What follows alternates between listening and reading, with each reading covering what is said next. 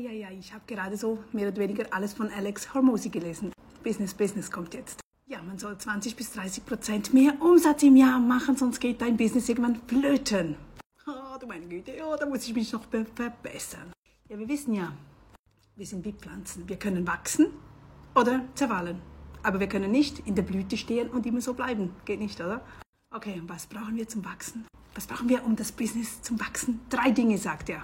Ganz einfache Dinge trotzdem so schwierig. Punkt Nummer eins, gewinne mehr Kunden. Ja, akquiriere, akquiriere, bring mehr Kunden in dein Business. Nummer zwei, erhöhe den durchschnittlichen Einkaufswert. Biete Zusatzprodukte an. Wie kannst du das erhöhen? Was könntest du zusätzlich anbieten?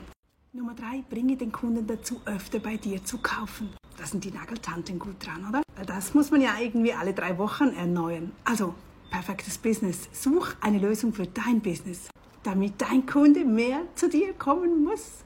Mit Freude. Also, was wirst du tun?